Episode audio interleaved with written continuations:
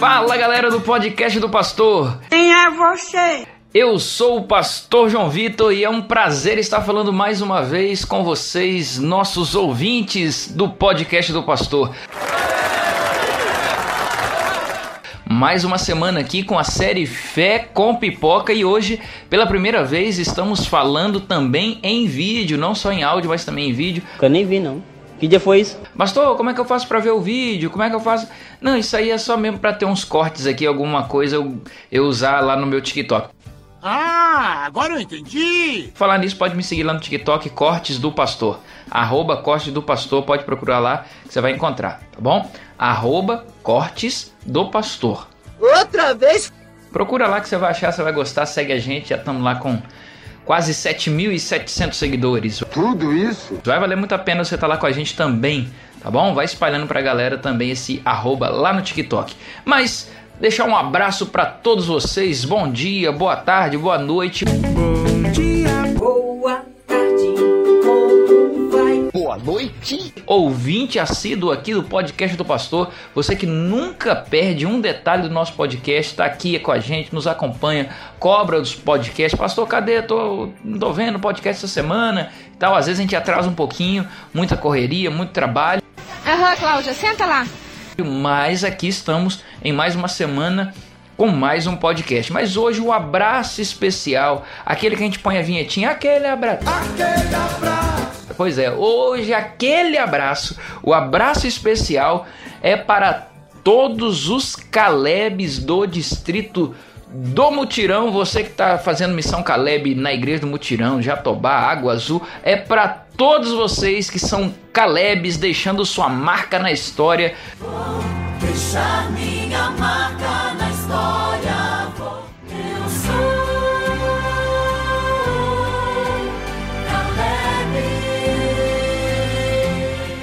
No distrito do Mutirão, um grande abraço a todos vocês.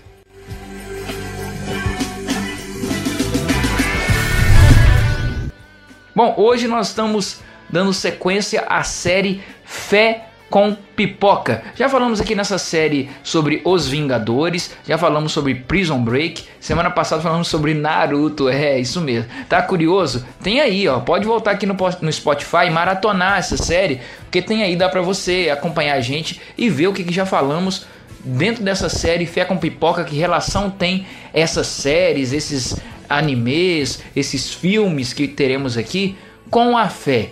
Que relação há entre essas duas coisas? Você não perde por esperar ouvindo aqui o nosso podcast no Spotify, em qualquer outro tocador de podcast, o seu preferido. Coloque aí e tenho certeza que você vai gostar demais dessa nossa série, a série Fé com Pipoca, que hoje, mais um episódio, você vai surpreender, você vai gostar.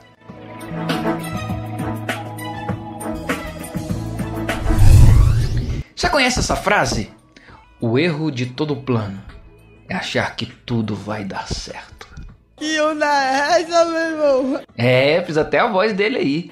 Conhece essa voz? Claro que não, não ficou nada a ver, né? Não, não ficou igual. Não, nada a ver, irmão.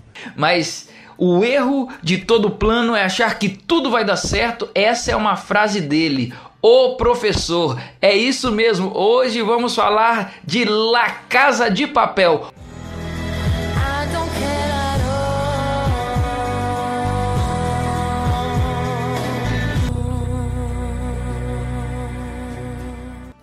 Ou La Casa de Papel.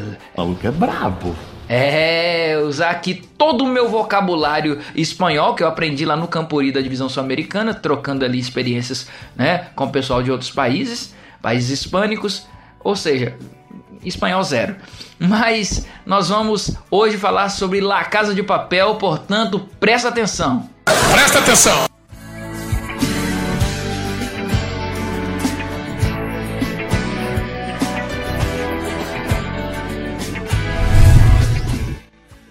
La Casa de Papel é uma série espanhola criada por Alex Pina para o canal Antena 3, lá na Espanha. No começo, a série não fez muito sucesso, nem mesmo na TV espanhola.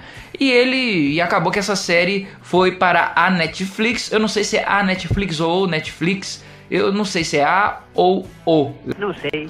Eu não sei se é masculino ou feminino, mas eu falo a Netflix mesmo. Então essa série foi para a Netflix como uma série ali secundária. Sabe aquelas séries que ficam lá no meizão mesmo, que você não tem, não fica ali de cartaz para todo mundo ver, fica ali jogada no meio, se você achar bem, se não achar também amém.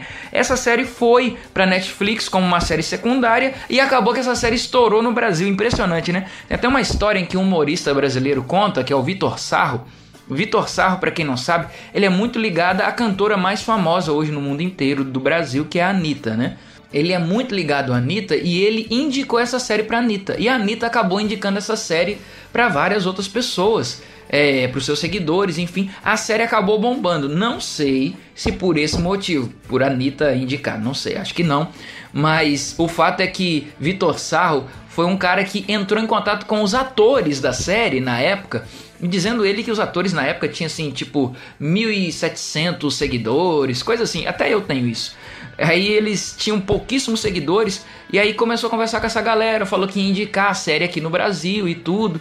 E aí a galera começou a assistir de repente de um dia pro outro. Numa semana eles saíram de 1.500 seguidores, 1.700, tipo, para 30 mil. E um negócio absurdo, estourou no Brasil essa série. E essa série passou, então, é claro, valorizar muito os seguidores brasileiros, público, o público brasileiro, perdão. E tanto é que eles fizeram comerciais com o Whindersson Nunes e tudo mais. Enfim, eles focaram muito no público brasileiro e o, que era para ser uma minissérie se tornou uma, uma mega série que estamos esperando aí já outras temporadas, né? A série conta a história de um cara misterioso, o famoso professor. Ele planeja um assalto, o maior da história da Casa da Moeda. Ele quer simplesmente imprimir 2 bilhões, repito, 2 bilhões de euros. Então, para esse plano dar certo, ele recruta oito pessoas com habilidades distintas. Um é na área de tecnologia, o outro é na brutalidade, na força, o outro é bom de planejamento, as, as outras são boas de, de ah, do mundo do crime, tem duas meninas lá, tem outro lá que é bom de cavar túnel, que chama o filho dele também, enfim. Mas para manter a identidade em segredo, eles usam apenas é, apelidos de nomes de cidades, como por exemplo Tóquio, Nairobi, Berlim, Moscou, Denver, Helsinki, Oslo e o Rio. Que esse aí é o mais perigoso. Não estou falando do personagem, não, é a cidade mais perigosa.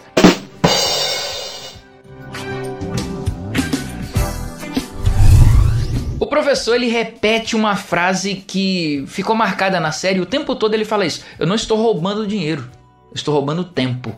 Uau! Não estou roubando dinheiro, estou roubando tempo. Por que, que ele fala isso? Porque para a série, tempo, para a história, para o enredo da série, tempo literalmente é dinheiro. Quanto mais tempo eles passassem na Casa da Moeda, mais dinheiro eles conseguiriam imprimir. Então eles fizeram de tudo para que o tempo passasse cada vez mais para eles conseguirem imprimir uma quantidade maior de dinheiro. E na lógica dele, do professor, não seria roubar dinheiro, até porque aquele dinheiro não existia. Não era roubar dinheiro de ninguém, era fabricar dinheiro. Então, quanto mais tempo eles passassem ali, mais dinheiro eles conseguiriam. Então, nesse quesito, para a série, tempo é dinheiro. É verdade. Já ouviu essa frase? Tempo é dinheiro? Pensando nisso, refletindo nessa frase, o que, que nós estamos fazendo com o nosso tempo? O que, que nós temos feito com a nossa vida, com o tempo que nós temos? Um dia, para quem não sabe, ele tem 86.400 segundos que Deus te dá. Todos os dias. E a grande pergunta é o que você tem feito com este tempo, o que você tem feito com o seu tempo. Nós precisamos usar mais o nosso tempo com sabedoria. Jó capítulo 8, verso 9 diz que a nossa vida é como se fosse um sopro. Tiago fala sobre isso, Eclesiastes também fala sobre isso. Nós podemos até parar o relógio, mas não podemos parar o tempo. É claro. Tempo é dinheiro. Nós precisamos aprender a gastar o nosso tempo com o que há de mais importante para esta vida e para a próxima vida, a vida por vir. Portanto, aproveite o tempo que Deus te dá. Eclesiastes capítulo 3 fala que há tempo para tudo debaixo do céu. Há tempo para sorrir, há tempo para chorar, mas há um tempo determinado para todas as coisas. E vou te dizer uma coisa: tempo não se renova. Tempo não volta atrás. Um minuto perdido é um minuto perdido para sempre. Portanto, aproveite o tempo que você tem hoje. E isso é mais do que carpe diem, é muito mais do que aproveite o dia de hoje, curta a vida e tal. Não, é mais do que isso. O que nós tam- estamos querendo dizer para você hoje é para você aprender a contar os seus dias, como diz o Salmo 39, verso 4: Senhor, me ensina a contar os meus dias. Que o mestre, o nosso verdadeiro professor, não o professor da série La Casa de Papel, mas o nosso verdadeiro professor, que era chamado de mestre, o mestre Jesus, nos ensine a contar os nossos dias. Que ele nos ensine a, a cuidar e nos ajude a cuidar do nosso maior desafio, que é administrar o nosso maior recurso, o tempo. Eu espero que o episódio de hoje, apesar de curto, tenha servido de algo para você, para que você reflita mais no que você tem feito com o seu tempo. Quanto tempo você tem tirado para estar com Deus?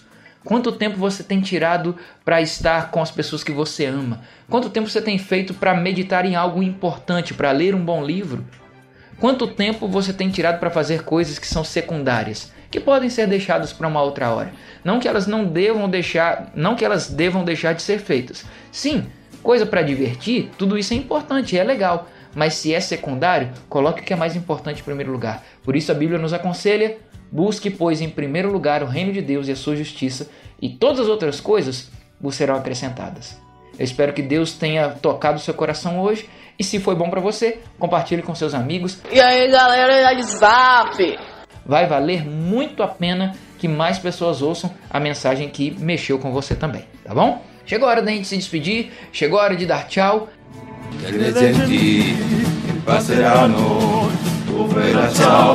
Ciao, vela ciao, ciao, ciao. Eu quero deixar para você então um grande abraço e já deixar contigo o tema do nosso próximo episódio, a nossa série Fé com Pipoca, que já tá chegando no seu final. Já foram quatro episódios e no nosso próximo episódio nós vamos falar, sabe de quê?